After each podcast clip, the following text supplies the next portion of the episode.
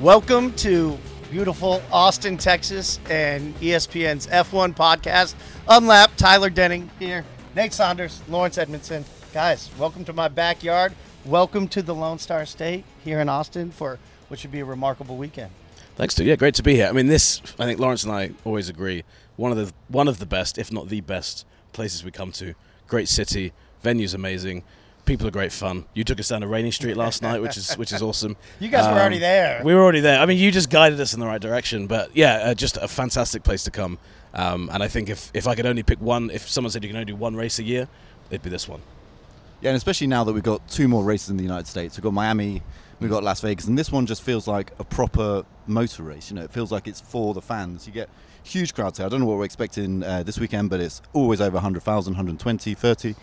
And um, it just has an atmosphere unlike the others. The others feel like they're for VIPs. They feel very kind of manufactured into these uh, events just with huge spectacular light shows and all this kind of stuff. Austin doesn't need it. It's just Austin. And uh, been coming here since 2012 and the place has changed a lot, Yeah. as, you, as you well know. Um, but it still, it still feels like home for F1 in the United States. Yeah, we're at the iconic Austin Motel here on South Congress. But you know, to your point, this is 11 races, I believe. It was Austin that brought Grand Prix racing back to the United States. Which, what's your favorite part about coming to this race in this city? You mentioned the blue collar nature of, you know, it really taps into the racing fans. But what do you like about the city? What do you like about the race? I think the best thing about it is if, if you made a checklist of what is a great venue for a race, I think it ticks everything. The circuit's fantastic.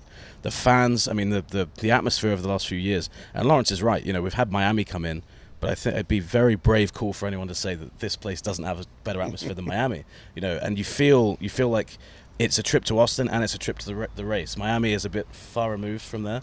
Uh, people, are, yeah, it's just it's it's just a great place. And I think what's what's great about it is there were years when Austin we didn't know if it would stay on the calendar, and it has got better and better. And Bobby Epstein, who's the the head of the race here, has done a fantastic job. You know, F1's had this incredible moment at the moment uh, in America, but the bedrock of it here is still COTA, and I think that that's a testimony to everything they've done there.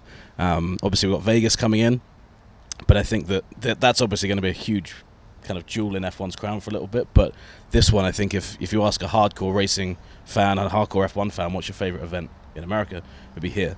And I think that. I mean, the whole keep Austin weird thing. I love. I've not, I've not seen. I, the, the first thing I saw, I went into a pub and there was a giant, like rabbit or jackalope. I think it was just in the in, Jackalope. in- yeah, in, in in the doorway there. And I think that Austin embraces that very well, but it embraces Formula One in the same way. So it just feels very authentically Austin. It's brilliant. And, and let's talk about the circuit as well because um, it's it is a really fantastic racing circuit. Uh, I asked Max Verstappen when we we're in Suzuka. He did that amazing qualifying lap. A lot of that was down to Sector One, which is just sweeping S's. I said, "Is there anywhere that compares?" And he said, "Well, probably Austin is, is, is you know that, that sector at the start of uh, start of the lap here is the only thing that really kind of comes close to Suzuka. You don't have the jeopardy because you have big runoff areas, and that was one thing he noted. But otherwise, it is it is fantastic, and you get good racing. You get places Yeah. you can overtake. Um, we've seen fantastic uh, passing on that double right hander underneath the tower. I can't remember exact corner names now, but um, you know you, you, you get it everywhere. So it's um it's a really cool place to come and visit, and I think the drivers appreciate that. Yeah, and turn one is fantastic. As Iconic. Well. Uphill, you've got that left turn. You've always got somebody forcing somebody else wide there. A lot of jeopardy into it, and you don't have that a lot of circuits. Sometimes turn one can be quite tame. So it really is. If you look, I know um, people talk about new circuits not being great, but this is one of the newer ones that really. It was perfect for racing, and um, you compare it. I mean, people have looked at like the Vegas circuit to use that comparison again, and obviously they're constricted to what they can do there, but it doesn't look as good. So they've done a really spot-on job with that. I don't know if you guys walked the track. I've biked the track, and that that run up to turn Yeah. one that is a steep uphill. I I've run it in, Yeah, in my we- we fitter days. Very ran it. nice. Yeah, and that hill, there's only one other place or two other places on the calendar that are as steep as that. Uh, Eau Rouge, obviously in Belgium, Mm-hmm. and then turn three in Austria when you go up the hill, and it's much steeper than it looks on TV. Let's say. And the downside with that, if you're running, is it's right at the start of your run, so Yeah. you're destroyed by Yeah. turn one. And you just got another. it's all kind of- downhill from there. Another Yeah. three miles or so to well, go. You know, you think it's about. all downhill from there, then you get about halfway around, you realize it goes up again because it because it Mm-hmm. On so- that backstretch a Yeah, yeah. So you you end up you think you're gonna have a second wind and it just kills you. So um, yeah, that that that caught me out. I think you warned me about it before I ran a few years ago, and I didn't listen to him. And said, I wish I had like coming up through the final sector, back uphill again. But um, but yeah, it's uh, it's pretty pretty iconic. Yeah, this is the race to be at. I think we would agree for U.S. fans. If you're Mm. new to the sport, just getting into the sport, if you want to come to a race, this is this is the one. You get a lot of those flavors of not just F1, but of the city. It all blends together. And to, to the point you were making earlier, it has some history. This race has has been for a long time. You go back to 2012, Lewis Hamilton won here. Vettel has won here. They're great names over the last decade plus. Kimi's, Kimi's Austin. last win as well was him. Absolutely. Yeah. So make sure if you guys like what we're doing here, like, subscribe to Unlapped, and stay tuned to the ESPN digital channels because you had mentioned the COTA Tower. We're actually going to ascend the COTA Tower, much to the fear of Nate and I here. Yeah, that's David, be- our, our, our producer's going to send us up there to bring you pre-race action. Yeah, this is this this could be as composed as I am all weekend. That's gonna really that's what gonna really test my fear of heights. But um, as long as we're not too near the edge, I think we'll be all right, right? yeah, that that that'll be the the drama for us. Let's talk Lone Star. This season has had a Lone Star in Nice. Max Verstappen, but there's been tons of drama lately around Red Bull. Helmut Marko, Checo Perez. We're hearing a lot of big names that could or could not potentially be with Red Bull. What are you guys hearing? What's your take on all the noise around Red Bull? It's it's a difficult one to actually make sense of because on paper Perez is safe. He's got a he's got a contract through the next season. Red Bull have said that publicly for as long as you can remember this season. They've said Perez is going to be there, but these rumors refuse to go away. And in Formula One, often with things like this, there's no smoke without fire. These things come from somewhere, and we mentioned it on the last episode of um, of Unlapped. The tone around Perez has shifted slightly.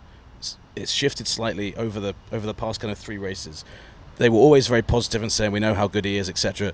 But Christian Horner in Qatar, when we spoke to him, he said we're desperate for Perez to do better because obviously they need him, they want him to get second in the championship, and you just feel that the the tone is slightly becoming a bit more pressure filled for him. Uh, obviously, they've got Danny Ric now, who's coming back this weekend. A lot of fanfare around that. He's obviously come back and has looked like his old self again. Liam Lawson's made that situation very interesting. There's a guy that, if they did promote Ricciardo, they've got a guy that could probably step in. So I don't know. And and there were rumours all over social media this past week. Oh. Not sure, not sure how how valid those were, but it it, it started. Thanks F1 Reddit. yeah, yeah, exactly. I mean, I, you know, it, it's always difficult to, to, to know, but it was a huge talking point, and it got a lot of people speculating about it. Um, and I think the thing is, I think if Perez doesn't get second, it's a, it might be an open question Yeah. in the um, you know at the end of the season. And if there's any team on, the grid that's going to make a call that that drastically and that suddenly, Red Bull have done it time and time again. So I think until we see Sergio Perez lining up at the first race of next season in the Red Bull, I think it's going to be something that at least feels like there's a, a, a possibility they could get rid of him before that. I still don't think they will, but you know anything anything is possible. And given how bad he's been, I think you, you've got to consider it being a thing there. Um, and yeah, I, he's just not done himself any favors. So we'll see what Yeah. I mean, you say there's no smoke without fire, but the fire's pretty obvious, right? It's, it's, well, it's Checo's result. Yeah, The yeah, fire's it's a burning. Dumpster Giant fire. dumpster fire, Dumpster exactly. fire, yeah. Um, so uh, in, until he sorts it out, and, and it has been said, and although it doesn't actually mean anything, but second place in the drivers' standings, um, no one really wants to finish there because obviously everyone wants to be champion. But Red Bull have never had a one-two. Uh, their lead driver first, their second driver second in the championship, and they really do quite want it. So all those years of uh, Sebastian Vettel and Mark Webber never happened. Um, all of Max Verstappen's It's really teammates, crazy to uh, think you know, about all the long Yeah. history Yeah, of yeah. Red Bull. Never a one-two. Yeah, yeah, and so um, it, it's something they're chasing, and at the moment, it, it, it, it looks like it it could fall away from them because Lewis Hamilton is, uh, I think he's thirty or no, twenty five points behind. He's got he's gained thirty points the last three races or so on on Checo. So you know he's closing in, and on, on this trajectory at the moment with Checo performing where he is, it, it's not quite enough. But again, as as we said previously, if he can't perform in Austin and Mexico, you know Mexico's home race, that's that's going to be a big pressure point for him, I think, and um, it will be really telling to see whether he rises to it or, or whether he, he falls away. Well, it, this feels like a home race for Checo Perez. Yeah, we, we are not far from Mexico City. So many fans come from Mexico up to Austin to support Checo. So he will have the full force behind him. You you mentioned that tight race with Lewis Hamilton. He had such an opportunity. Checo did in the last race with Lewis going out first lap, but Checo, bad luck, bad decision, whatever you attribute it to. But I I would say for me, one of the most intriguing storylines this week is Checo Perez. He has uh, one or two has to be in the cards. I think yeah, I think you're absolutely right, and and you're right. I mean, I remember 2021, uh, especially the fanfare around Perez here was huge. It did feel like that that home race for him, and yeah, I mean, if he doesn't do it here, Mexico, I think everybody's dream is that he wins that race. I Yeah. mean, it would be. So I'm annoy- annoyingly not going to Mexico uh, next week, um, but I think Perez winning there could be one of the special Our colleague kind of moments. Yeah, Laurence would be there. there. Lucky man. And I think that it, you know, it, it goes without saying when you're in Mexico, he's a superstar over there. You know, in the way that not not a lot of people actually kind of realize unless you go there. So Laurence is right. You know, if he can't motivate himself for these two races, if he can't get a performance, if you're Red Bull, you look at that and you think, well, when is this guy gonna Yeah. gonna do it? This is and it. We've seen McLaren, you know, since Austrian Grand Prix when they introduced their upgrade, they're coming fast for you know maybe they won't get there next year, but that's got to be in the back of their heads. A full season of McLaren with their two drivers being consistent.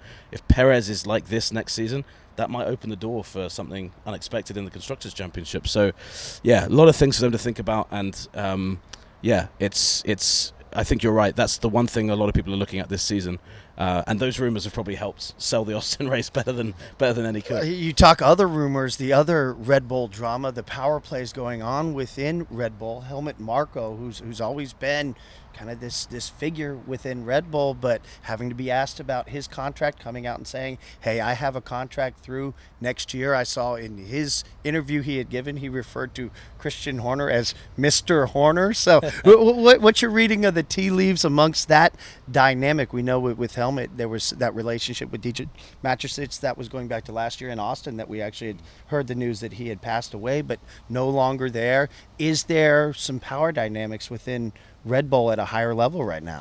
I mean, there- absolutely is, and I think there has been uh, for, for a very long time. And, and sometimes that can work. That can have you know two sides of the team as long as they're pulling in the in the same direction, more or less, is a good thing, and it can be a check and a balance. But um, it does seem like uh, Marko increasingly, I mean, sadly since uh, uh, death.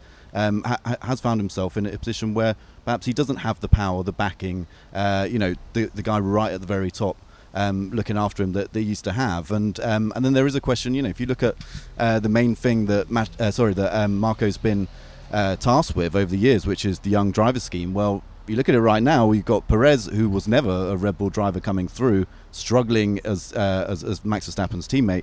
You've got uh, Daniel Ricciardo coming back, having spent some time away, you know, uh, leaving the whole Red Bull program, and you've got Yuki Tsunoda, who is uh, really a um, you know a Honda driver. That's the reason that he's there. Uh, Liam Lawson, of course, is, uh, is impressed in the races he's there, but you know, but that, that that's it. That, that that's the tip of, of the iceberg of the Red Bull driver program. Now they will point to Max Verstappen and say, look, you know, as long as we've got someone like Max, it's kind of like just filling in the other the other seats. But um, and and I think that that is the very other interesting thing is how close Max is to Marko and uh, and the amount of power that Max has in that team as well, uh, and his father Jos, um, and and that whole camp. And they are very they are very tightly knit. Um, where- they have whereas- been together going back to, to Max's early teen years. There, there's been a lot of loyalty. Actually, within that interview, Helmut Marko had made reference. He said loyalty still means something, but that relationship is going back almost two decades. Well, well, right, and, and and when Max made that decision to go with Red Bull, the other option was Mercedes and Toto Wolff, and and they, they, they were Alternate universe. Yeah, yeah, no, I mean, they, they- you know, they, they, you they, imagine? they had a number of a number of conversations there. Um, one I think was at, at Toto's house as well,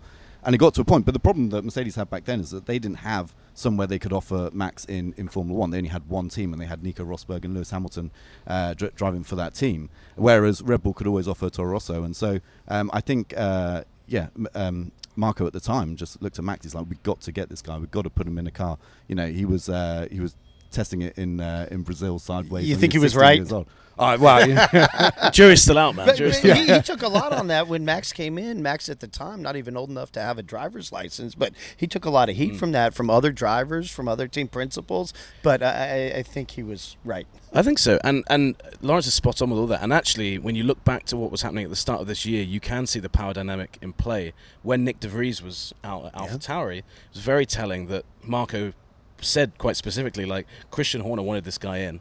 Um, I did not. Yeah, yeah, yeah, and um, I did not want him in. And you know I've been proven right, and I feel like you look back at that now. It's almost Helmut kind of reestablish, reasserting his authority there and saying, "Look, I still know what I'm doing here."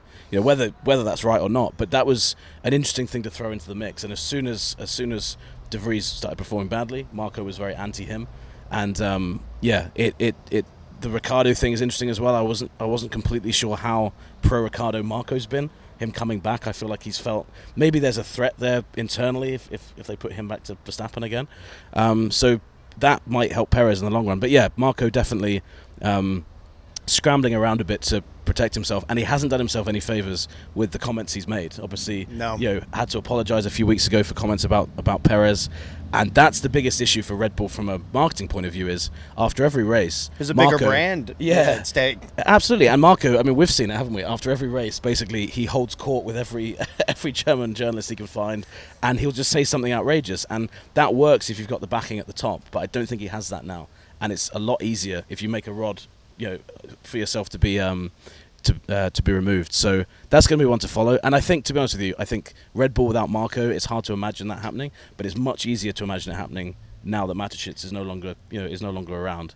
Um, so I still can't see it happening, but there is a lot going on behind the scenes at Red Bull, and I think that Marko is right in the centre of it. Uh, Yeah, we- we should all kind of uh, should clarify this a bit because I remember when Mercedes were dominating and Mm. basically journalists were running out of stories at the end of the year. Yeah, that's there true. was uh, Looking there- for something? there- there- there- it was there was- We ought to have something to talk yeah, about. Yeah, yeah, There, there- there was one that was planted by a rival team principal. You probably guess who. that uh, Toto Wolff and Niki Lauda had fallen out completely, and they were no longer talking, and the team was in disarray. Uh, this would have been about 2017, 2018. Who was that? Who- who could that yeah, have who, who, who would Yeah. spread a rumor like that? So we've Anyway. seen this play out of the playbook before. Yeah, just exactly. on opposite sides. The, the, the, the next day, Lauda and Toto walked into the paddock holding hands. Had a bunch of photographers lined up, and uh, yeah, and so you know th- these things do pop up a little bit when, when there's there's not stuff going on, but uh, there's no doubt, and I, you know I think even you know everyone at Red Bull is, is fully aware of it that there is and always has been this power struggle between uh, Christian Horner team principal and Helmut Marko advisor, but someone who's you know who's calling a lot of shots at that team. All right, handicap this thing before we move on. Next season starts. The probability that both Checo Perez and Helmut Marko are still within the Red Bull team. Is this 100% guaranteed, or where you at? Nate. I'm not 100% guaranteed on that at all. Uh, I think it's much less likely Perez is there, but the both of them, that's a great question. I don't know about handicap. I, I'm not sure what um, what figures to use. Odds? Yeah. uh, pff, I'm not very good with odds. I, I, I, I- never gamble for this reason. But I would say, I would say 50. Let's let's go with probability. If it was a weather forecast, would you say probability, high probability? of I would say low, uh, high to medium p- probability. I don't think it's. I don't I don't think know if you'd make a good No, I, I would. This is the only thing I can do. This is it, and you're seeing why. Um, no, but I think I think the smart money still says that's going to happen, but there's doubt. There's doubt in that equation, definitely. If Checo finishes second, do you think the whole the whole band's back together, run it back? I, I think there's still a huge amount of pressure, but remember, it's it's one year that they can run out on that contract, and I think. Uh, uh, you know, th- their big question is what are what's McLaren bringing? What can they build from what they have? But also, what are Mercedes and Ferrari doing, knowing that both those teams are going and kind of almost ripping up, you know, what, what they've got and starting again. Now, if they make huge gains over over the winter, uh, then Red Bull could be in trouble in the constructors next year if Perez is performing on this level. I still think that Red Bull are going to have a big enough advantage to make that work. And then, you know, they, they can look into the driver market um, for 2025 because next year, more tw- options, yeah. 2024, I mean, if you put Daniel Ricciardo in that seat, look, you know, I'd, I'd love to see Ricciardo given another shot right at the front, but I'm not sure he's actually ready right now to go in. I I think he'd be much better off. Against this Uh, version of Max Verstappen? exactly. Wow. Yeah, yeah, it's exactly. I asking mean, a lot he- of anybody. he struggled already, you know, um, back back when they were teammates. So I'd much rather see him get a full season under his belt at the junior team. That would be the more you know sensible thing to do. Then you make a call. Plus you have the, all the other options coming up. You know, the likes of Lando Norris run out of contract at McLaren, and so um, I, I think you know it does still there is still some sense to keeping Perez there. But yeah, it's all about how big a buffer Red Bull are going to have next year, and they won't know that until testing starts, and then they'll start to get an idea. Passion, drive, and patience. What brings home the winning trophy is also what keeps your ride or die alive. eBay Motors has everything you need to maintain your vehicle and level it up to peak performance. From superchargers, roof racks, exhaust kits, LED headlights, and more. Whether you're into speed, power, or style, eBay Motors has got you covered.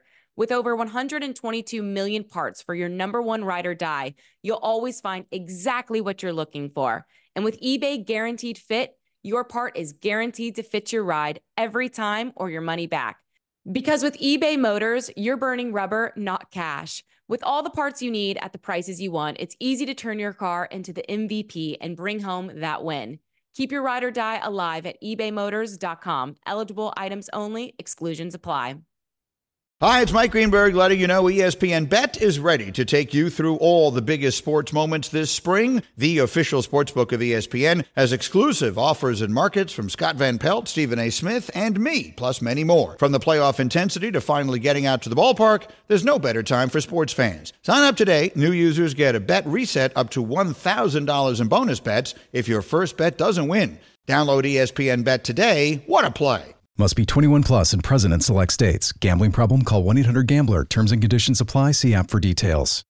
Let- Let's talk next year. We're, we're going to preview this weekend to close out the show, but we already know the results for this season. Max wrapped up the drivers, Red Bull has already wrapped up constructors, but we've seen McLaren, to your point, make phenomenal gains to the point where they felt.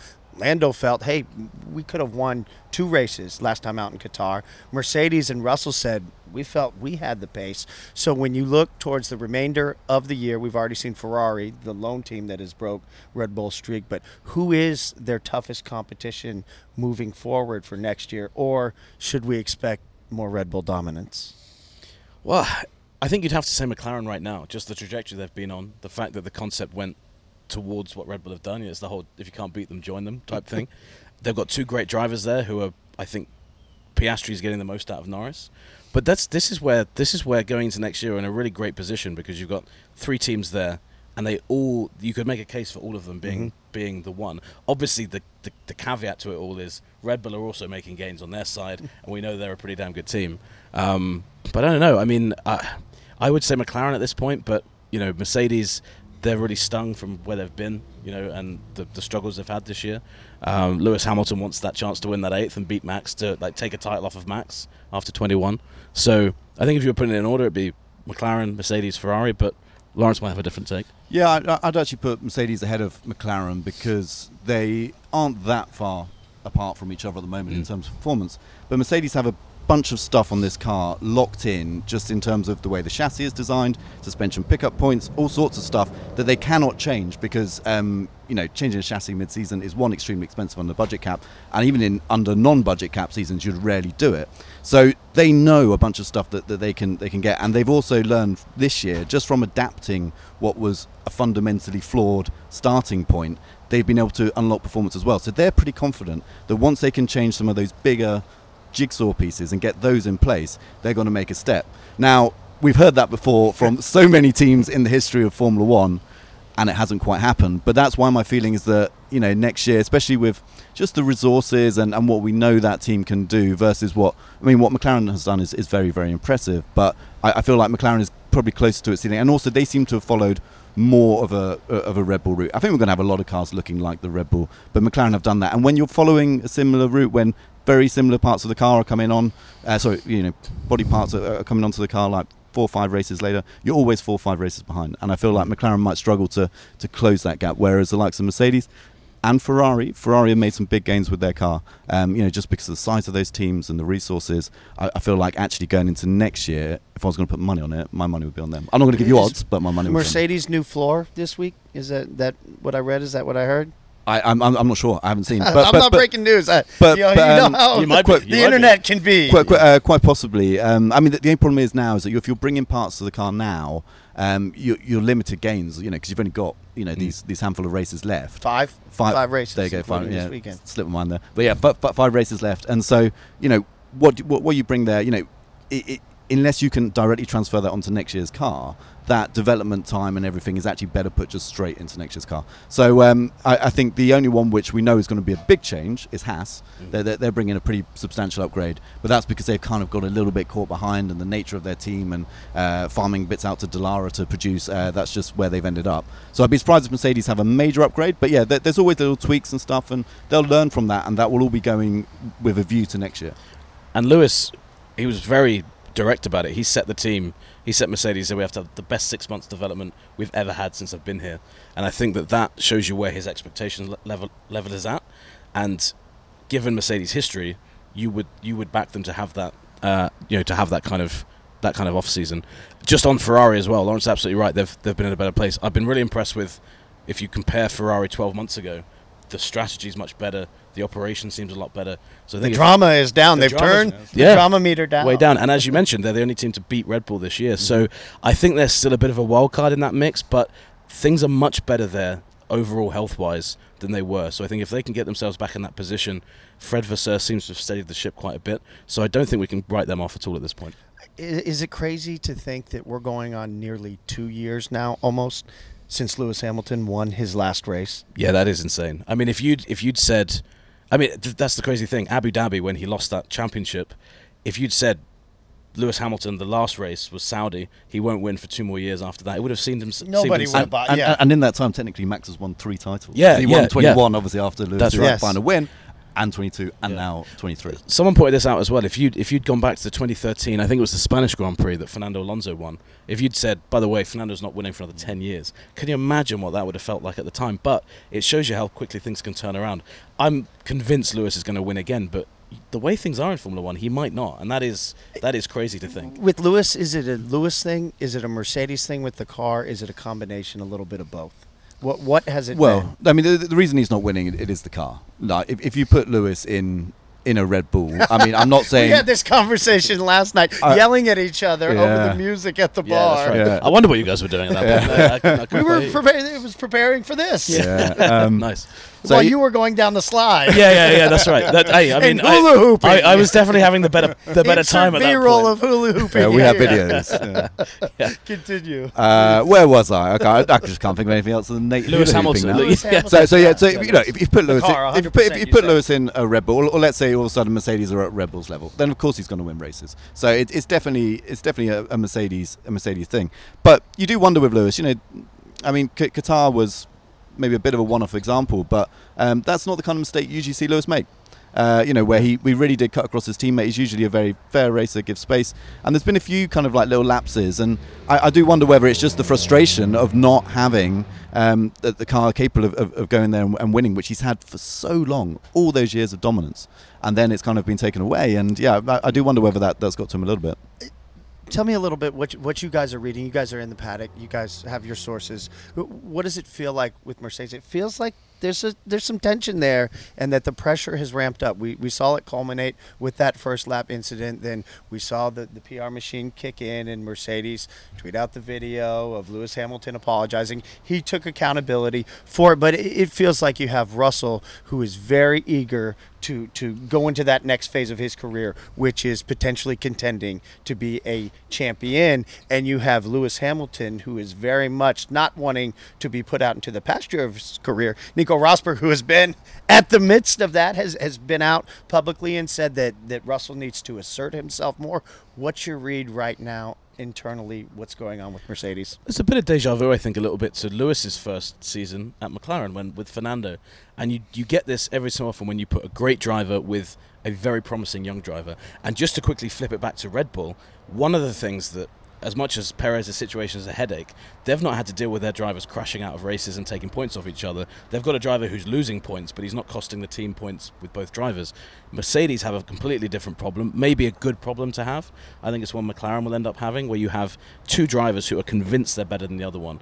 You have Lewis, who, as I agree with what Laurence said, you know, I think we have seen some some maybe cracks in Lewis's armor, you know, over the past year year or so, just from that pressure and that frustration of not being where he wants to be. Russell clearly thinks he's a future world champion. I agree if he gets the car in the right place. So that together is a really difficult thing to manage. And you know, Lando and Oscar Piastri, I think, you know, if, if McLaren keep going well, eventually they're going to go into the, into into a corner at the same time and want the same bit of road, and we know what happens there. So I think there is tension. I do think that Lewis and George there's a fundamental respect of each other there at the moment that we you know we saw Lewis go and apologise to George after the incident in Qatar. How quick can that go sideways? It can go sideways really quickly, and I think I think the key ingredient at the moment is they're not fighting for a championship. As soon as you put that in there, as soon as you have Lewis v George and and Red Bull, where there's a championship at stake, I think all that stuff goes out the window because ultimately, as much as these guys are teammates, they're all drivers who want to win the championship, and that I think supersedes everything else. No windows in Formula. it'd go out like a visor tear off. You know.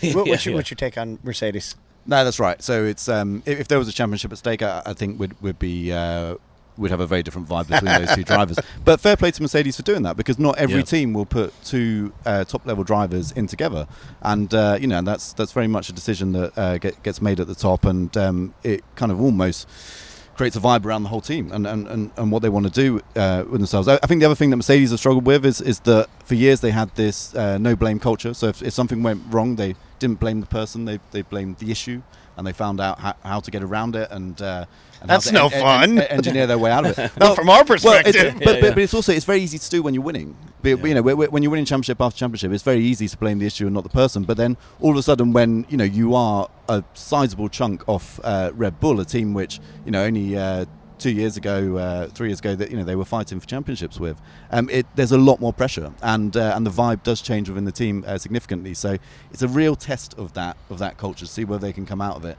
And the more years they spend in this kind of wilderness, just somewhere in between Red Bull and, and, and the rest of the field, I think uh, you know the more difficulties they're going to have um, maintaining that. And managing it is is is key. You know, if, even if you look at Mercedes with Rosberg and Hamilton, that was difficult. You had Horner struggle to deal with the Verstappen Ricciardo issues, mm-hmm. and that obviously eventually led to Ricciardo leaving the team. So it really does complicate things internally, and I think that. Again, sorry, I keep bringing this back to Red Bull, but that's where the that's where the discussion of Red Bull's second driver is interesting. Red Bull have talked about before getting Lando in there, I wonder, do they want that? They've got Verstappen in there. We know how Verstappen has kind of treated Perez. You know, he wouldn't even Good give enough him to win the championship almost. yeah, yeah, own. yeah. I wouldn't give, wouldn't, wouldn't move over to give Perez fifth position Brazil at the Brazilian year, Grand yeah. Prix. So, like, how's he gonna, how's he gonna react to having a very, very good driver or a world class driver alongside him? Sometimes, some drivers you just think, look, we don't need that that dynamic. So, um, yeah, it it is, it does come with its flaws, but I think that if that's actually I think it supports Laurence's point that Mercedes are right up there because they have two drivers who I still think if you were to strip the car away and just said who are the two best drivers, uh, the the best driver pairing on the grid, hard to say that it's not Mercedes right now. Max Verstappen, he may disagree. He, he Well, came if- out if- and he if- talked about yeah. McLaren Yeah, and yeah. what they have. So that that takes me perfectly into the question. You guys have been around this sport for a long time. Is this as good of a driver's grid as we have had in the sport? Going back for a while, it, it just seems like you look up and down the grid. Look at Williams. You have Alex Albon. We were talking about last night. There's a name that, gosh, Mm. I would love to see him in a Red Bull and see what he can do. But up and down the grid, it feels like there's not a lot of weak links out there.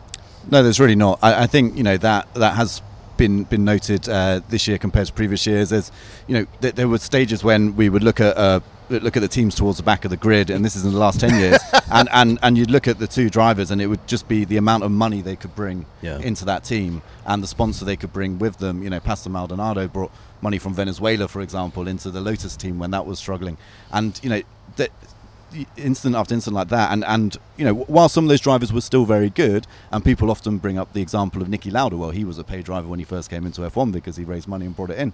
But um but still yeah you know you, you inevitably end up with, with lower quality driver. Whereas now I think with um, the success of Formula 1 the stability of of, of the teams uh, relative to where they've been previously they can now go out and pick and pick top talent. And uh, if you look at someone like Logan Sargeant I mean I think Sargeant is actually a very good driver compared to other drivers we've had in the last 10 years. You know, he's, he, he, he is decent, but he's uh, he's been shown up a bit.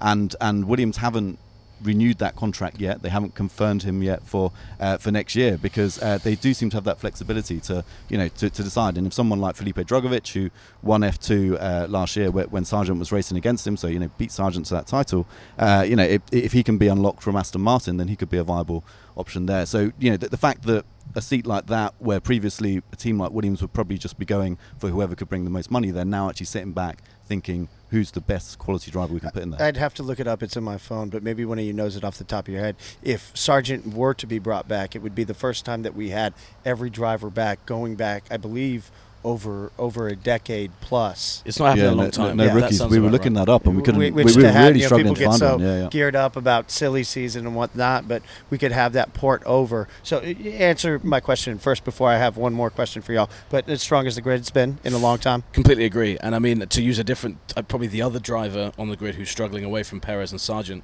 Stroll. you know, Stroll obviously, if you look Talked at about that a last night, we too. did, we did. But I mean, Stroll, to his defense, there's been points in his career when he has looked okay. You know, he has. There's been flashes from him. The problem is now, I don't think you can be a driver that shows flashes. His issue as well is obviously he's at a team where his dad owns the team. He's come from a lot of money. A lot of drama there last week too. Absolutely, The but I think- third round the Formula One paddock. But it wouldn't surprise me if, if you put Stroll into a different series and he was competitive. I don't think I don't think it's a case that Stroll is in there. I'm not sure if Stroll deserves to be in the seat he's in. I, in fact, I, I say I'm not sure. I don't think he deserves to be in the seat he's in. But that doesn't mean he's a bad driver. And Laurence is right. I mean, there used to be days when we had, you know. Max Chilton and stuff, and, and you looked and you thought, is this guy, you know, is this guy really, you know, I mean, led led the Indy 500 for a long time when I went to watch that, but I, I think he's found his level more away from Formula One. Um, and yeah, it and the, the the driver market has actually been fascinating because it feels like it's all simmering to next year and 2026 when obviously there's huge changes. And um, I think that teams really have an abundance of options at the moment. I mean, even if you look at Haas, they've got Kevin Magnussen, Nico Hulkenberg. Might not be the flashiest driver pairing, but that is a solid lineup now in Formula One. And a lot of teams, you know, uh, five, ten years ago, would have done anything to get that kind of pairing into the into the team. The, the, the only slight problem now is that it's so hard for rookies to come through and, Yeah. and basically get seat time in a Formula One car because we've got so many restrictions on testing. Uh, okay, they've opened up uh, first practices a bit, but still, it, it feels like um, drivers in F2 to really show what they can do. You know, if you look at Lewis before he started at McLaren, he got more testing mileage, I think, any other driver previously because testing was pretty much unlimited back then. Yeah. And so that, that does create a bit of a bit of a barrier, which I think is why we have some of these slightly older drivers. But but with that does come a certain quality and uh, and standard, and yeah, it's definitely up there. We all know breakfast is an important part of your day, but sometimes when you're traveling for business, you end up staying at a hotel that doesn't offer any. You know what happens? You grab a cup of coffee and skip the meal entirely. We've all been there. But if you book a room at La Quinta by Wyndham, you can enjoy their free bright side breakfast featuring delicious baked goods, fruit, eggs, yogurt, and waffles. And really, who doesn't want to start their day with a fresh hot waffle? Tonight, La Quinta, tomorrow, you shine. Book direct at lq.com. This podcast is proud to be supported by Jets Pizza, the number one pick in Detroit style pizza. Why? It's simple. Jets is better. With the thickest, crispiest, cheesiest Detroit style pizza in the country, there's no competition.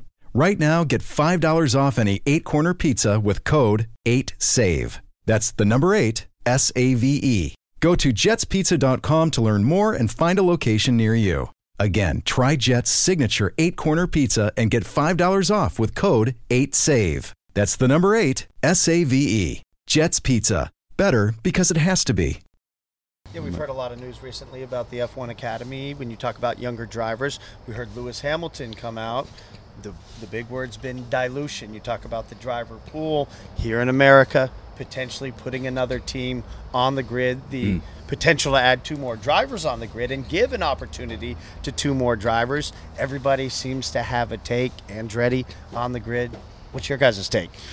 Well- or against? Yes. Oh, massively for it. I think it. I think it'd be great for Formula One. Um, I think that, you know, everybody who grew up watching Formula One in the in the 90s and 2000s, you were used to big grids. The diff, the diff, difference then to now is that a lot of those teams would come and go very quickly. they weren't they weren't the most solid. one week yeah, on the next. quite sometimes That- that quite literally. Austin, I believe. What was it, 2013? That's right. Yeah, yeah. The two teams had gone into administration. Yeah, and Uh, here we are. my first season covering it, there was you know teams literally just disappearing at the end of the season. So I mean, you know, that's one of the concerns the team have. But being in Qatar, this was the big talking point two weeks ago, and the teams fundamentally they don't get a vote in the Andretti situation. Obviously, the FIA has put Andretti forward and has said we think they have everything they need to be a long-term team on the grid.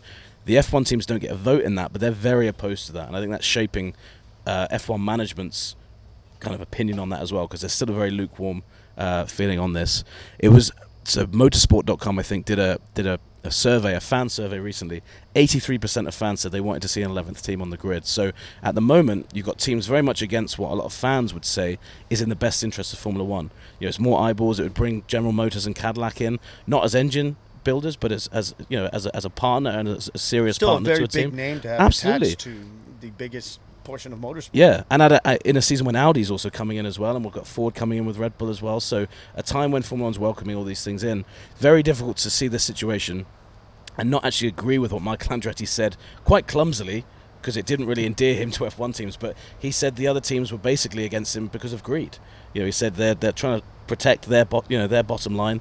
They're trying to protect their teams financially, and at the moment it's difficult to it's difficult to disagree with them on that. So As the sport continues to add more races. yeah, and I look, and I would love to see it, but at the moment it seems very unlikely that's going to be the case. But I hope I'm wrong. Um, But yeah, the the yeah, that's what the, the sounds in the paddock are anyway. Thumbs up, thumbs down. Where you at?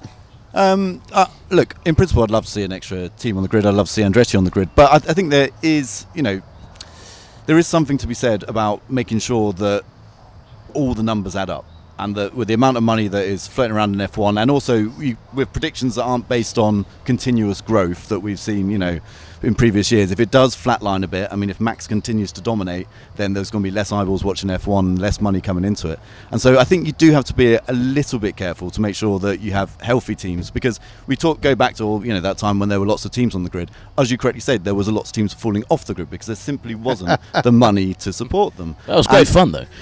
Well, From not, our it- it- it- perspective, it's yeah. not great Not fun if you've got a mortgage people and in the- kids yeah, what and, if you you're know, a and fan of you're the an team and oh, That's that's true. I didn't mean fun for the people. in the It's um, you know, so so I, I don't think you want to go back to back to those days, and then you have to ask, well, you know, what would one extra team add? Would, would it be significant? Would it make Sundays that bit more exciting? I don't know, but but the, the Andretti package I think is as strong as you will find. So if there is at all an argument going to for a 11th team, it should definitely be them. I think. Um, so yeah, we'll, we'll we'll see how it pans out, but. Um, but I, I think you do have to be, um, yeah, a, a little bit careful with the F1 ecosystem, especially as the ten teams that exist. We're told basically, um, you know, you, you're entering a franchise model under the last Concord agreement. You are going to be the ten teams. We're going to bring the wealth up of everybody. You're going to have a budget cap imposed on you, and they all agreed on it because it was the business model they were signing up to, and now that business model is uh, potentially changing. And also, also just on that as well, one of the one of the big bits of opposition to this is the anti-dilution fee Andretti would pay. Right. It's two hundred million. There's that word. Yeah, and and great segue earlier with that, by the way. Um, F1 team that was agreed in 2020. F1 teams now feel that's massively undervalued for Yeah. what for what the current teams are worth. Absolutely. I mean, Alpine, you know, given the investment they had this year, they feel the valuation of that team is around 900 million dollars. Now, you know, the the the maths in that, you know, you could you could argue if it's how accurate that is, but that's clearly a lot more than 200, 200 million. So the teams feel, hey, Andretti can't just come in here and spend that money and then suddenly have an asset that's worth Right. nearly four times great that. investment. Yeah, and and one thing we heard a lot in Qatar as well from Gunther Steiner, from James Vowles. I mean, even um, Vasseur said it as well. The Ferrari boss, he said in COVID, a lot of teams were on their knees. They were nearly out of business, and they feel like they waded through the bad times of Formula One, and they're now being rewarded with this great you know time that they've got. So you can understand where the Formula One teams are coming from, but as a fan, it's frustrating to see. That's it's why you wore your sports hat. You Yeah, talk Alpine. yeah. The big news this week for Alpine. Some big names in sports From sports, being atta- yeah. You wear the generic sports hat. You can just be a generic sports fan. But Patrick Mahomes, Kansas City Chiefs, Travis Kelce, who some of you may know as Taylor Swift, Other half, lo- yeah. lo- love Put- interest, Rory McIlroy, Yeah, other yeah. big names on, on your side of the pond. What does this mean? Is Travis Kelce putting Alpine on the map? Travis Taylor Swift put him on the map, and now is he putting Alpine on the map? I don't know So what works. you're saying is that uh, Taylor Swift may be in the Alpine seat uh, next year. I mean, all she needs to do is turn up in the paddock, and suddenly Alpine's everyone's Oh favorite wow, team. would that be something? Yeah, I- yeah, yeah. I- did the Chiefs play this week? I think they're on their bye, aren't they? No, then well, I hope not, because I've got Kelce in my fantasy team, Oh, currently in the tight end That would be something. A, a Kelce Swift sighting on the Oh. the grid. well, you'd have you'd have Brundle get the interview? several million more Alpine fans overnight suddenly. So maybe that's not the not the uh, the, the worst idea. Uh, yeah, but you know, it just goes to the point of there's so much attention on our sport right now, Yeah. and and you know from and it's a good thing, but it's that fine line, that balance between sustainability and growth. To your point as well, those teams that have weathered the storm, that have been there through the the darker days, but I think to the point that we we made with the drivers, you'd love to see more drivers, more opportunity. A woman driver on the grid. We, we've seen Aston Martin go out there, and and you know, and it's there is so much talent out there that think on the sum, it's going to be a good thing. Another team with more drivers. When Lewis made that point in Qatar as well, and then he, he kind of backtracked because he said I wasn't supporting Andretti's bid. I was supporting the concept of 11th team and two extra seats, like you said. The abstract. Um, yeah, which I mean, and and yeah, there is that, but but at the same time, you know, if if there is a female driver who's the right driver, hopefully it doesn't need an extra two seats. If the right if the right, Right. female is there.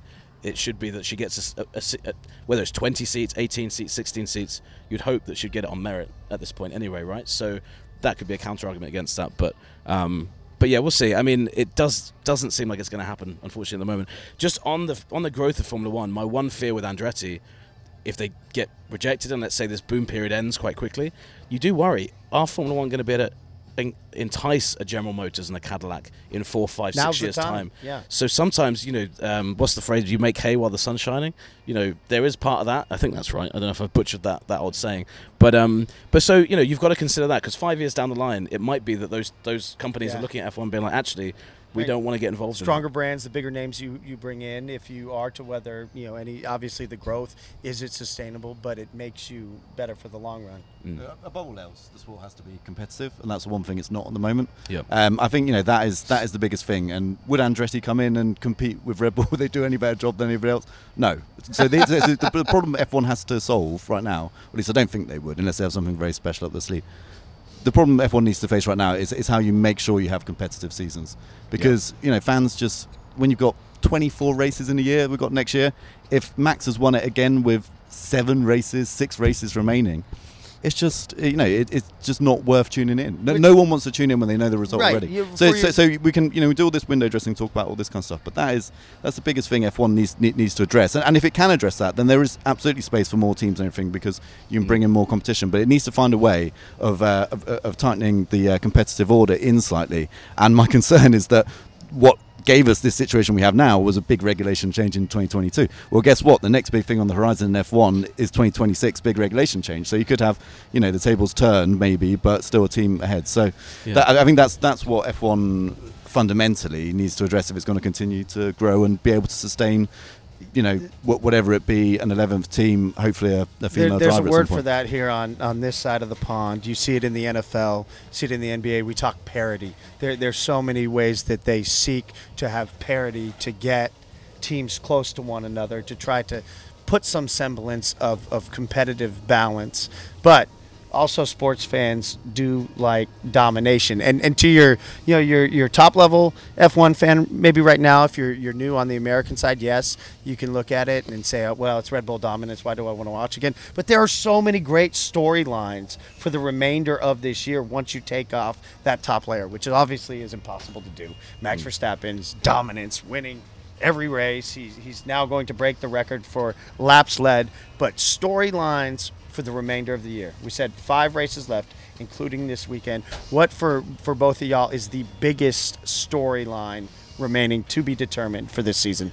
I would still say that I think we've we've touched on the Perez situation. I'd say that's big, um, and it all hinges around that second position of the championship. But on that, you're right. There are there are storylines away from from the top, but I do wonder how many fans actually find that that interesting. You know, you win. They a lot should. Of fans, it's they great. should. It's a great season. They should, take out Max, and it would be one of the best seasons ever. problem is you can't take Max out. No, That's the you issue. cannot. You know, and and I think um, you know, a lot of fans came in on the Netflix hype. They saw an incredible first season in 2021. A lot of people, and F1 hasn't quite lived up to that. So I agree with what Laurence said. Uh, I'd say the biggest story is Perez, Andretti, um, and whatever random. Uh, investigation the FIA opens up uh, this week into Lewis or someone Walking else. across the track. Walking across the track, Backwards. something backwards. Yeah, yeah. wrong type of shoes. Lewis should just start doing that at every race, just parking up and walking across the track. I think. But I'll leave it. I'll leave it with Laurence for the Storyline, final. biggest Oh no, I mean, uh, well, Nate Stollner, wasn't he? But Sorry, I no, just said three. You asked me for one. Yeah. I do this on the pod all the time. Katie will ask me a question. I'm like, well, it's probably one of these ten things. Yeah, Laurence has um, got nothing left. Uh, but An- Andretti, I I think, is, is big because there's a big political power game between the FIA and Formula One as well. So if you are interested, in, you know, if you are interested in sports politics, you know, you, F1 is fantastic and it is abundant with, with these great stories. But um, I think for a lot of people, you know, if you tune in on Sunday, it's quite hard to get your head around the uh, the history of the FIA and Formula One and who owns Yeah. what and when the lease expires that F1 has on commercial rights. Uh, You know, I mean, you have to get into the weeds a bit, and uh, I think that's, That's what the drama. that, that- there's drama there, but you have to go looking for it. And I think a lot of people would just rather have a straight up fight, wheel to wheel racing, like we had in 2021. That was exactly what F1 should be about. So will we see any of that this weekend? Let, let's do predictions for the race here. Max Verstappen would be going for a career 50th win if he can secure a victory here in Austin. What do you guys see happening at COTA? I see him doing it. I mean, we've our predictions have become quite routine at this point. We just say Max every week. Okay, so who it, Max wins? I Max think we can all agree that Max wins. Who finishes second? I think Lando. Wow, so no Checo. No Checo, uh, and I'm going to be controversial and put Lewis third. I don't think. I think Perez is done. I think he's you know cooked. I'd love to see him on the podium. Don't think it's going to happen. So I would say Max, Lando, Lewis. I don't think that's controversial at all. No, no, it's yeah, very similar to what I was talking. Um, I, I'm going to mix up a bit uh, because I think we didn't quite see what Mercedes had to offer in Oh. Qatar. Um, obviously, the McLarens Why? were very, very, very they, strong. uh, Well, because- collided on the because first leg. collided into each other. and, and then what we did see of George coming back through the field was actually mighty impressive. that's true. So, um, and uh, you know, so I- I feel like, all right, just to mix it up a tiny bit, I'll go for George Russell second and Oh. Piastri third. Nice. Give and me- who's first? Who's first for you? Well, Yeah. I've got to think about it right now. Max Verstappen. of course. Give me Max, Checo, Lando. Nice. Yeah, the, the Checo. I mean, yeah. I, I, I think Checo. Yeah, yeah, he, that's- I, I, I just think he's experienced enough. He, he I, I'm going to give him the benefit of the Yeah. doubt. I think he can tap into that and the energy here, knowing that hey, whether he retires or not, these next two weeks can be a big part of his legacy. And if he wants to retire and he says I'm done with this, he's a family man. I get second. You could ride out into the sunset. Take your take your check that Helmut Marko's going to sign. Watch him sign it and move on. just just so we're clear, because a few weeks ago Laurence missed out. Oh, yes. I think you made his predictions. Yes. for yours are now for Katie. So we're going to make that That's right. executive call. Yeah. Is that Yes. that's we're, we're happy That's with right. that? So Yeah. Kate, Katie will be in, I think, later tonight. So Yeah. Well, we'll She- see if she agrees with you first Yeah. of all. But I think that's a solid solid pick. yeah, she will jump in, and we'll have tons of coverage for the USGP here at COTA, here in a beautiful, sunny Austin, Texas. The weather's been amazing. been you guys great. are going to enjoy yourselves, aren't you? Yeah, the we- so I joke there's there's a there's a certain temperature I call Nate weather, and Yeah. we're just above it at the moment, so I'm going to struggle a little bit. But no, Austin's great for the weather. It's awesome. Yeah, so we're going to enjoy ourselves. Make sure stay tuned to all of ESPN, our digital channels, social channels as well, so you can get plenty of information. Guys, any final thoughts before I send it out? No, just repping Austin, repping sports, you know, loving it.